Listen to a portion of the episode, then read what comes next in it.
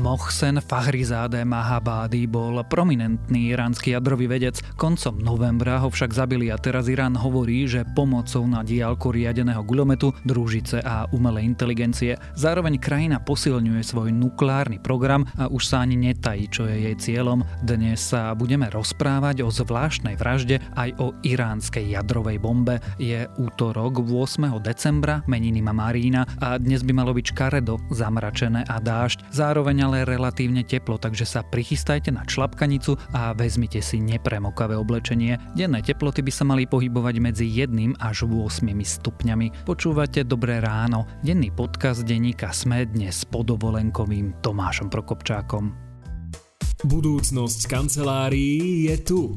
Nezáleží na tom, či ste rastúca alebo zavedená firma.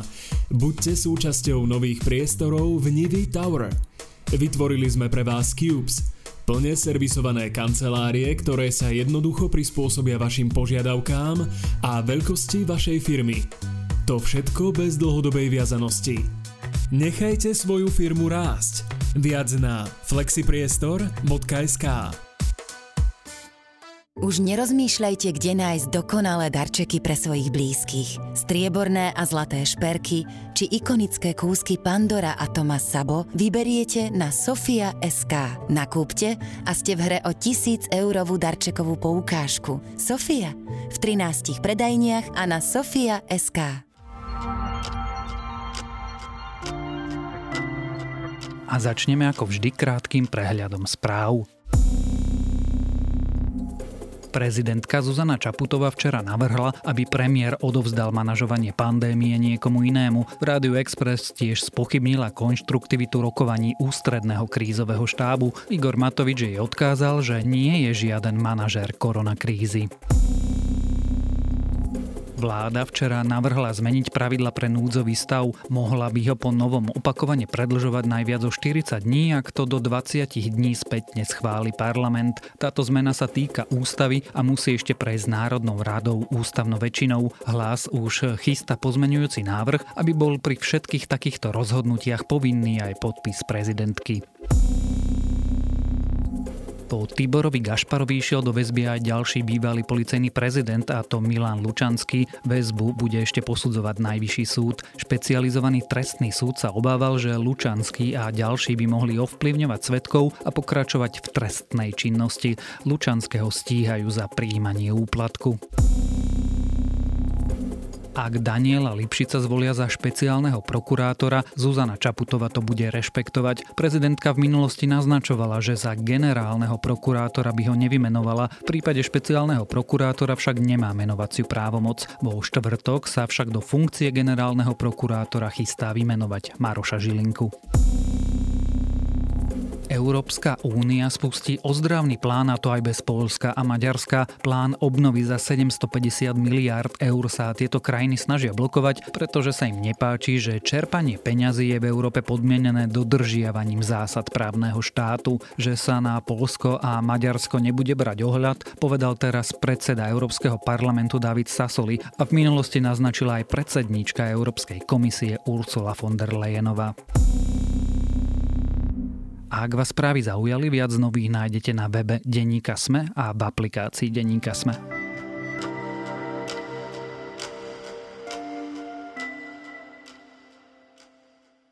Trochu sa to ponáša na špionážny thriller. Najskôr bola verzia, že v Iráne kto si zavraždil jadrového vedca, potom, že ten výskumník ani tak nebol výskumník, ale skôr kto si, kto riadil jadrový vývoj v krajine. Najskôr malo útočiť špeciálne komando, potom mal zabíjať guľomet riadený na diálku cez satelit, možno vďaka umelej inteligencii. Takže kto v Iráne zabil prominentného nukleárneho vedca, ktorého chránilo viac ako 10 členov revolučných gard, či vraždila umelá inteligencia, inteligencia a čo s tým má vývoj jadrovej zbrane v Iráne sa dnes budem pýtať Matúša Krčmárika, šéfa zahraničného oddelenia denníka SME.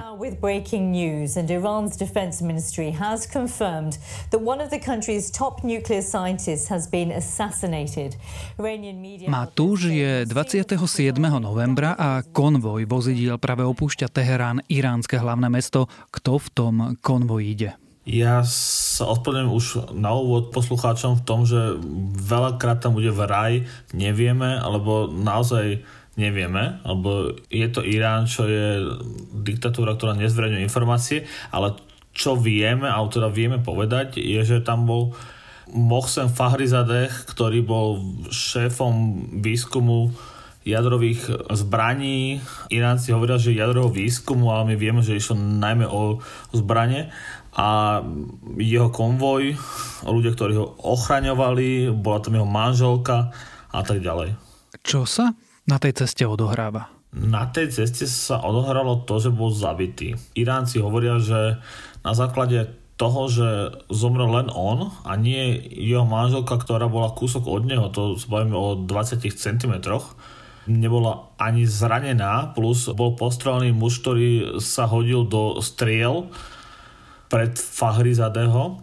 Tým pádom Iránci hovoria, že, že bola použitá umelá inteligencia, ktorá podľa tváre rozpoznala Mohsena Fahrizadého a zabila ho. Tá posledná verzia hovorí o satelitom riadenom guľomete, pri ktorom sa podielala útoku umelá inteligencia, ale prvá verzia toho útoku vyzerala inak. Čo hovorili iránske miesta vtedy? Prvé verzie boli, že strelci potom prišli informáciu o, výbuchu, tak ako som povedal pred chvíľou, nevieme, naozaj nevieme, lebo iránske médiá ponúkli za týždeň asi 3 alebo 4 verzie toho útoku. Takže ťažko povedať, ale teda tá posledná verzia hovorí o satelitom riadenom útoku, ktorý tá pištol vraj bola namontovaná na auto, ktoré vybuchlo hneď po útoku.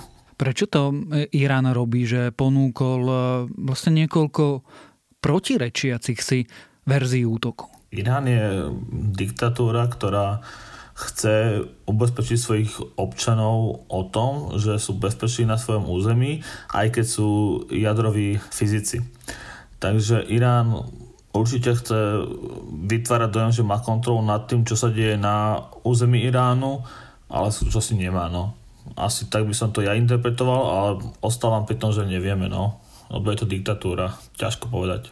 Ostaňme teda pri tej poslednej zatiaľ oficiálnej verzii a to, že útočil niekto cez satelit a použil pritom umelú inteligenciu. Ak by to bola pravda, tak je to asi prvý verejne známy útok riadený pomocou umelej inteligencie. Čo na to hovoria bezpečnostní experti? Bezpečnostní experti sú pri použití umelej inteligencii vo vojenskom priestore veľmi rozdelený, priam tý, bola taká iniciatíva zakázať to, lebo je to o tom, že kto zabil toho človeka, ak nemáme konkrétneho vojaka, konkrétneho veliteľa, ktorý povie, že útočme na týchto ľudí, ale bude to len program, tak nevieme povedať, kto je, kto je zodpovedný za vojnový zločin. Ale vo všeobecnosti etici hovoria, že umelá inteligencia by nemala byť používaná pri útokoch na ľudí, lebo ne, nevidíme tam jasnú zodpovednosť. Tí experti veria tomu, že zautočila umelá inteligencia, alebo teda ja to preformulujem, ty si myslíš, že útočila umelá inteligencia?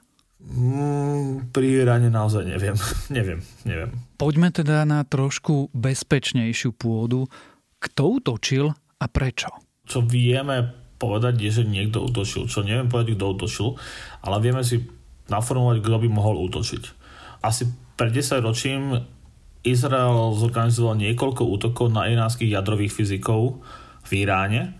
Môžeme to vidieť ako pokračovanie týchto útokov, lebo naozaj Mohsen Fahrizadeh bol ten najvyšší jadrový fyzik. To bol že hlava výskumu. Takže ak by Izrael útočil, tak by to vyzeralo takto ak by niekto útočil, tak teraz to naozaj vyzerá na Izrael. Ale ako som povedal na úvod, nevieme. Ostaňme ešte pri tom, prečo. Prečo Izrael útočí na iránskych jadrových fyzikov, alebo teda ak tú otázku rozšírim, čo sa deje v Dimone a čo je to projekt Amat? Projekt Amat je... Irán tvrdí, že bol, ale svetové mocnosti tvrdia, že ešte je. To je skrátka iránsky projekt na, na vybudovanie jadrovej zbranie a Irán dlhodobo sa vyhráža Izraelu, že nemá právo na existenciu a tým pádom chce na ňu zautočiť. Naznačuje to, až občas to hovorí vyslovene, občas to naznačuje a Izrael sa skrátka obáva, že ak by Irán mal jadrovú zbraň, tak by na ňo zautočil a preto Izrael dlhodobo sa snaží sabotovať iránsky jadrový program. A Irán teda má jadrovú zbraň, alebo teda ako ďaleko je vo vývoji a vôbec vyvíja dnes stále jadrovú zbraň?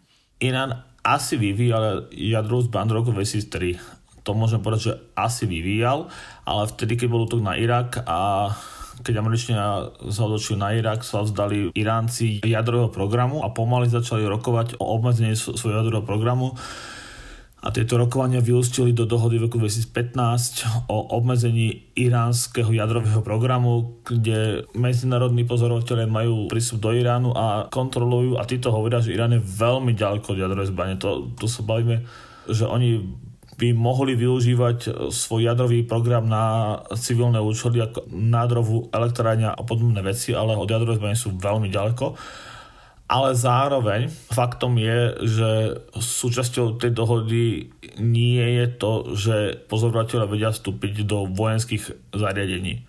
My nevieme, či Irán vyvíja jadrovú zbraň v tých vojenských zariadeniach na Zemi. Nevieme to povedať. My si myslíme v že nie, ale keď to Irán robí, napríklad tak to nevieme povedať, ale Izrael povedal pred dvomi rokmi, že má dôkazy o tom, že Irán vyvíja jadrovú zbraň vo vojenských zariadeniach. Ale to nevieme overiť, lebo tých medzinárodných pozorovateľov tam nepúšťajú. Tá medzinárodná situácia je veľmi neprehľadná. Spojené štáty odstúpili od dohody, Európska únia v dohode pokračuje. Irán povedal, že spúšťa ďalšie centrifúgy na obohacovanie jadrového paliva. Vieme odhadnúť vývoj situácie? Alebo vieme odhadnúť, či Irán k tej jadrovej zbrani dospeje? Alebo naopak e, sa toho znovu vzdá? Poprvé, Irán, z toho, čo vieme, je Irán ďaleko od jadrovej zbrane. Ten urán treba obohatiť oveľa viac, aby sa dostal k jadrovej zbrani. Druhá vec, hovorí sa o načasovaní tohto útoku, že to súvisí s tým, že Izrael chce presvedčiť Ameriku, aby nerokovala ďalej s Iránom, lebo Irán teraz vraj má nejak reagovať podľa tejto teórie. A cieľom je to, aby Irán zareagoval a aby Joe Biden, budúci prezident uh, Spojených štátov, aby sa nevrátil k tej dohode o obmedzení jadrového programu, od ktorej Američania odišli pred uh, dvomi rokmi je taká teória, že by Američania sa vrátili pod Bidenom v dohode, on hovorí, že áno a že by dostal ten Irán keby pod kontrolu, možno sa dá vyrokovať nejaké nové podmienky. Uvidíme, dúfajme, že to tak bude, lebo keď mal Irán jadrovú zbraň, je to nebezpečná vec, lebo len pár štátov vo svete ju má a e, ešte ho nepoužili od druhej svetovej vojny, ale keby ju mal taký nevypočítateľný štát ako Irán, bolo by to veľmi rizikové. Čiže interpretácia tej udalosti je taká, že ak e, útočil Izrael, tak útočil preto, aby Irán nejako zareagoval a tým Izrael prinútil Spojené štáty nespolupracovať s Iránom? Áno, to je teória, to je interpretácia, ale samozrejme Izrael sa neprihlásil k tomu útoku, nevieme tak ako som povedal na úvod podcastu, veľa vecí je, že nevieme teórie, no, podobne. Ako na iránsky jadrový program reagujú okolité krajiny alebo silní hráči v regióne s výnimkou Izraelu? Čo na to Egypt? Čo na to Turecko, Saudská Arábia? Odveky rival regionálny Iránu? No, samozrejme tieto štáty, bavíme sa teda o arabských kráľovstvách, keď to nazveme, lebo Egypt je tiež už, už, už to sú kráľovstvo, takže Saudská Arábia, Emiráty a podobne sú veľmi protiiránske a hovoria, že to nebezpečenstvo dá sa vo všeobecnosti očakávať, že ak by Irán mal jadrovú zbraň, tak aj Saudská Arábia bude mať a arabský svet vyzbrojený jadrovými zbraňami je naozaj veľké riziko. Takže všetky krajiny v regióne to hovoria, že to si nemôžu dovoliť, že Irán to nemôže mať a ak to Irán bude mať, tak oni sa budú brániť týmto spôsobom. Prečo je to veľké riziko a ako by to vyzeralo? Pri najmenšom o Izraeli sa špekuluje, že jadrové zbranie má. Nebol by to krátky proces s Iránom, keby ku konfliktu došlo? Izrael jadrové zbranie asi má. Všeobecne sa to tak hovorí, že asi má ale zároveň to nikdy nepotvrdil a nepopiera to že povie to, keď naozaj príde ku konfliktu. Či by to bol krátky proces? No Irán je obrovský. Tam nestačí posadiť jednu jadrovú zbraň, pričom Izrael je maličký.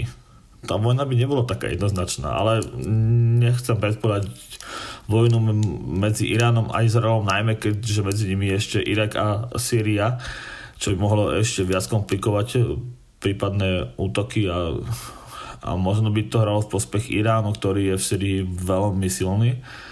Takže uvidíme, no.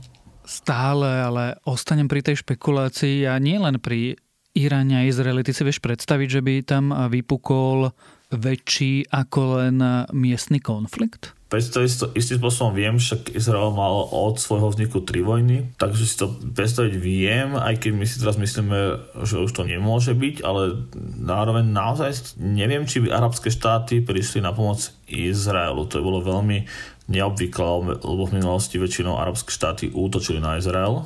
Nie väčšinou, ale vždy. Či by teraz prišli, keby Irán napadol Izrael, alebo Izrael napadol Irán, ten konflikt by vyzeral veľmi ináč, ako sme doteraz videli. Viem si predstaviť konflikt napríklad Irán proti Hezballahu, ktorý je v Libanode, lebo to sme videli pred 14 tými rokmi v roku 2006. Skôr to vidím na také, že by Irán podporoval miestne milície v okolí Izraela, ako že by priamo útočil.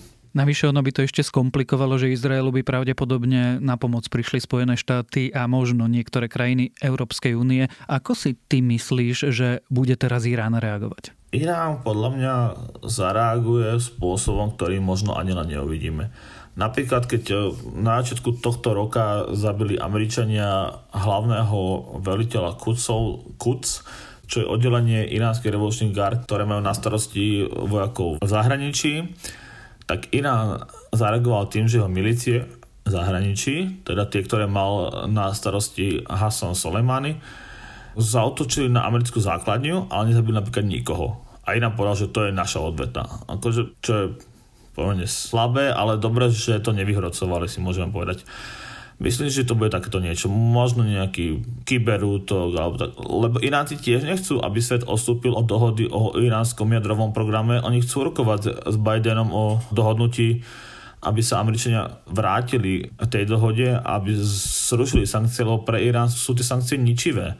Oni ničia iránsku ekonomiku a to vyzerá tak, že ten režim teokratický, kde vládne Ajatollah, ten Ajatollah tiež nie je hlúpy. On tiež nechce, aby sa mu búrili ľudia, lebo nemajú čo jesť. Takže oni nechcú, aby sa vrátili sankcie. Ja si myslím tým pádom, že Irán nepôjde do toho, že by naozaj reálne zautočil na niekoho, lebo vie, že to by znamenalo, že by prišli za sankcie a to nechce ten režim. Čiže Irán a jeho teokratický režim sa pokúsi nájsť nejaké riešenie tak, aby si zachoval tvár dovnútra a zároveň nerozhádal svetové mocnosti? Niečo musia urobiť, akože, ale myslím, že to bude také podobné ako pred desiatimi mesiacmi tých Američanov, že síce niečo urobili, ale nikoho nezranili, nezabili. Tak e, uvidíme situáciu v tomto extrémne nepokojnom regióne budeme naďalej sledovať o zvláštnej vražde, o iránskom nukleárnom programe i o následkoch. Sme sa dnes rozprávali so šéfom zahraničného oddelenia denníka SME Matúšom Krčmárikom. Výnimočný dizajn, svetlá v tvare anielských krídel a najlepšia bezpečnosť v triede. Doprajte si jazdu snou s novým SUV Hyundai Tucson, teraz aj s hybridným pohonom. V revolučnom modeli nájdete 10,25-palcovú obrazovku, dotykové ovládanie, náladové osvetlenie a 620-litrový kufor. Vyskúšajte si Hyundai Tucson v predajniach Autopolis Bratislava na Račianskej, Panonskej alebo na Boroch, alebo sa objednajte na testovaciu jazdu na www.autopolis.sk. Na svete je 200 miliónov detí ohrozených pod výživou. 3 milióny z nich každý rok umiera. Vaše 3 eurá to môžu zmeniť. Zabezpečite s nimi trom podvyživeným deťom stravu na celý deň. Stačí poslať SMS textom Dobrý pocit na číslo 844. Ďakujeme. UNICEF.